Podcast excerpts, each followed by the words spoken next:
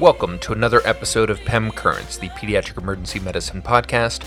As always, I'm your host, Brad Sobolewski, and today we are going to talk about the management of children with hemophilia and other bleeding disorders in the emergency department. Most of the time where I work, I actually know that these children are coming ahead of time, and many parents bring their own factor with them. More than anything else, I want to get across that factor first is the most important thing you can remember when caring for children with hemophilia in the ED. If the parents brought factor with them, well, then give theirs. If not, order it as soon as possible from the pharmacy. Know also that there are no consensus guidelines for the management of hemophilia in the emergency department, so you'll have to be familiar with local practice guidelines and recommendations. And again, let me reiterate that this episode is not about making the diagnosis of hemophilia or all of the genetic variation. This is really about the management of children with hemophilia and related bleeding disorders in the emergency department. And just kids kids have a bleeding problem, it doesn't mean that they won't roll out of bed, lacerate their chin on the corner of a coffee table, or take a tumble on their way to biology class. Many of these patients receive regular factor infusions and have complex management regimen. Others will have a history of hemophilia, but really no bleeding risk at all. So it can truly be overwhelming to parse this out in the ED. And there's time for that, just not at first. Again, give factor first if the patient warrants it, then come back and learn the interesting details of their disease later. These patients will always need triage priority as well, so make sure you understand what happens when patients arrive at your front door or are referred in by your hematologist. The three main diseases I'll talk about today are hemophilia A, which is an X linked recessive disease. It's a deficiency of factor VIII. It occurs in about 1 of 5,000 males, and 80% of all hemophilia patients have hemophilia A. One third of hemophilia A patients have severe disease, and the treatment is IV factor VIII. Hemophilia B is also an X linked recessive disease, and it's a deficiency of factor IX. It's much less common than hemophilia A, occurring in 1 in 30,000 males. But in contrast to hemophilia A, 60% of hemophilia B patients have severe disease. Treatment is IV factor 9. And then von Willebrand's. This is actually the most common bleeding disorder in the United States. Only 10% of lab defined von Willebrand's patients have clinical disease, and there's multiple subtypes generally a deficit in the amount and function of von Willebrand's factor, and treatments include von Willebrand factor infusions or desmopressin. So again, hemophilia A, hemophilia B, and von Willebrand's are the three main bleeding disorders you'll see in pediatric patients in the ED. Further complicating matters is that all of these have varying ranges of severity. So you need to know whether the patient is severe, so they have multiple bleeding episodes per month, usually in the joints and soft tissues. They can also have spontaneous bleeds. Or they moderate? They typically bleed four to six times per year, generally with mild trauma, or mild. They mainly hemorrhage with surgery or significant trauma. You're certainly going to see more moderate and severe patients in the ED. You also have to know whether or not there's the presence of inhibitors. These can increase the risk of significant bleeding.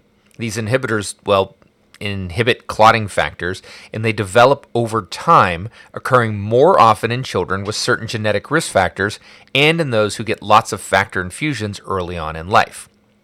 One third of hemophilia A patients have them, compared with only about 6.5% of hemophilia B patients. The presence of inhibitors may mean that you need to administer a bypass agent in the emergency department. All right, so let's take a look at some of the ways that these patients will present to the emergency department in a little bit of detail and how to treat them. I'm not really going to review factor dosing recommendations specifically, but that information is available on a related blog post at pemblog.com. There's multiple different brand names and types of factor that you can give. The most common one for hemophilia A, factor VIII deficiency, is Advate. So remember, factor VIII, Advate. For hemophilia B, a common one is Benefix. It ends in IX, like 9, the Roman number. So Benefix, IX, factor 9. Von Willebrand's patients are generally defined as whether or not they're responsive to desmopressin or not. Those who are responsive can get desmopressin intranasally or IV. Those who are not get von Willebrand's concentrates delivered via IV. One more treatment caveat don't prioritize getting labs over the administration of factor. Early factor treatment helps decrease the total factor requirement and length of hospitalization, hence, factor first. Access a central line or port if they have one, and check with local recommendation on which labs you should get. In general, a CBC and a type and screen are fair game. Specific factor levels and coags are necessary only if hematology asks for them. All right, so let's take a look at some of the common bleeding presentations that kids with hemophilia and more severe types of von Willebrand's will have when they present to the ED.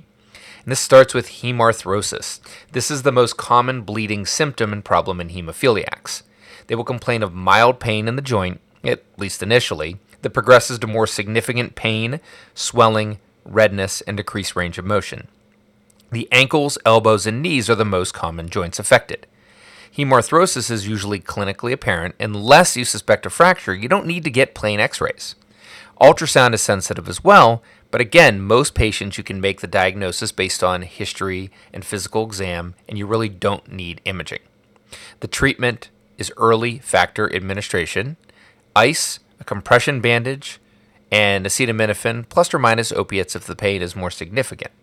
Don't give NSAIDs, as they can add an antiplatelet effect that the patient does not need. Corticosteroids don't have evidence for their use. Joint aspiration is also not recommended. Many patients can actually be managed at home after a single dose of factor in the ED. Experienced parents may actually want to manage this at home in its entirety and bypass the emergency department, but that's the job of the hematologist. Next up, let's talk about muscle bleeds. This is the second most common bleeding problem seen in patients with hemophilia who present to the ED. Treatment is, of course, IV factor and Tylenol plus or minus opiates for pain. The main complication of note is compartment syndrome. Nerve compression can also occur and is worrisome. Iliopsoas hemorrhage is the most important type of muscle bleed that occurs in hemophiliacs that can cause long term morbidity. Patients can lose a lot of blood. They'll complain of a combination of thigh, hip, and abdomen and or groin pain. The long-term risk is development of a devastating hip flexion contracture. Patients can also end up with femoral nerve paresthesias. Iliopsoas hemorrhage occurs without warning. Factor treatment goals are higher than those with other types of muscle bleeds. These patients need to be admitted and placed on strict bed rest, followed by 7 to 14 days of inpatient treatment. If you need imaging or if HEME recommends it, MRI is preferred, but ultrasound and CT can be used as well. The incidence of intracranial hemorrhage in hemophiliacs is much lower than that of joint and muscle bleeds, and that's great because it can be pretty devastating. As many as 1 in 50 children with hemophilia can have intracranial hemorrhage. The most common risk factors for intracranial hemorrhage are severe hemophilia, the presence of inhibitors, and a history of trauma. Only drowsiness and a history of loss of consciousness predicted intracranial hemorrhage in hemophiliacs in one study by Witmer. Altered mental status is predictive, but again, normal mental status can't exclude the possibility of intracranial hemorrhage you should have the lowest possible threshold to give factor when there's any history of head trauma, even minor, in a hemophiliac. Ideally, it should be given within six hours. Give factor before imaging. Head CT is quick and readily available to identify bleeding, but you should not delay giving factor to get the scan. And it goes without saying that you should not apply the PECARN clinically important traumatic brain injury clinical decision rule to hemophiliacs, as it does not apply. MRI may better identify posterior fossa bleeding in hemophiliacs, and if it's available, it can be an option to discuss with radiology. In von Willebrand's disease, there are no consensus guidelines to help for when to obtain head imaging. Some types actually have more bleeding than others, so types 2N and 3 are more at risk because they're more like hemophilia. But any child with an abnormal neurologic exam or depressed mental status after a head injury should be imaged. Let's talk about a few more before we close things out today. So, GI hemorrhage. This is less often seen in hemophiliacs and may actually represent another process rather than the hemophilia itself. Treatment is IV factor, appropriate resuscitation, IV proton pump inhibitors, and consultation with GI and heme. Kids with significant hemorrhage need to be admitted. Renal and genitourinary hemorrhage is also rare in hemophiliacs. Treatment is, you guessed it, IV factor, and aggressive rehydration with fluids at least at a rate of 1.5 times maintenance. Antifibrinolytic agents like TXA can precipitate renal thrombi and are not recommended. Nose and oral mucosal bleeds in hemophiliacs should be managed with factor, direct pressure, oxymetazoline spray to the nares, and maybe, in contrast to renal or genitourinary hemorrhage, antifibrinolytic agents like TXA, and epsilon aminocaproic acid. Minor bruises, wounds, and lacerations should get factor, and then repair as you normally would. Soft tissue injuries, just big bruises, may also occur in conjunction with muscle bleeds. Ultrasound, MRI, or CT can help make the diagnosis if you're concerned. And menorrhagia, treatment consists both of factor as well as hormonal contraceptives. Otherwise, speak early with hematology and gynecology if you're concerned. And as I alluded to earlier, there are just many different types of replacement factor. And just like units of blood, factors can come in odd aliquots. It's also super expensive, so wasting it is not a good idea.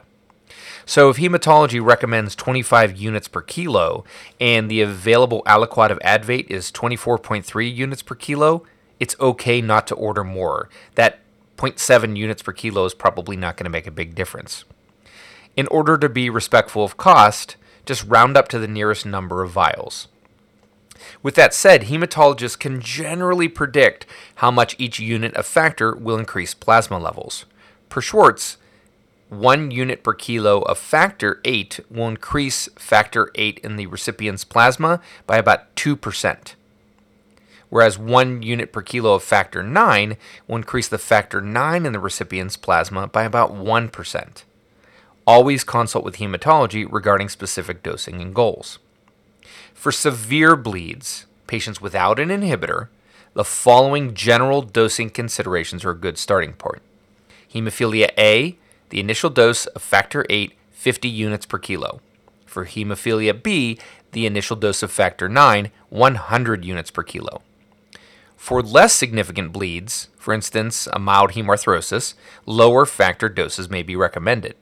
So hemophilia A, the initial dose of factor 8 would be 25 units per kilo, and for hemophilia B, the initial dose of factor 9 can be 50 units per kilo. Now on pemblog.com, I've put a table with dosing and duration of therapy recommendations for different hemophilia related bleeds that you can take a look at, as well as dosing of von Willebrand's factor concentrates for major and minor bleeding and surgery. And finally, these are some questions that you should always remember to ask in the emergency department that will help you take a better history and provide the best possible care. Number one, which bleeding disorder does the child have? Is their disease severe, moderate, or mild? Does the patient have an inhibitor? And if so, what does hematology recommend you do about it? What is the dose and specific factor or medicine that the patient needs to get? Did they bring their home dose of factor with them? And do they have a port or other type of existing access? If you have answers to all of these, then you will be able to efficiently and effectively give factor first and make a difference in the hemophiliac or patient with significant bleeding disorder presenting to the emergency department. Well, that's all I've got for this episode of PEM Currents, the Pediatric Emergency Medicine Podcast. I would urge you all to think systematically and deliberately about how you will manage a patient with hemophilia in the emergency department. Know how your referral process from hematology works and what happens to these patients in triage. If the family brings the factor with them, then give the home supply. Otherwise, order it from pharmacy and administer as fast as possible. Do not delay other tests or interventions and give factor first. Thank you again for listening.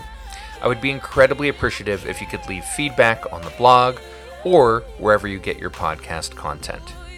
Follow me on Twitter at PemTweets and check out the Facebook page. I'd be delighted to hear any thoughts you have on content for upcoming episodes. For PEM Currents, the Pediatric Emergency Medicine Podcast, this has been Brad Sobolewski. See you next time.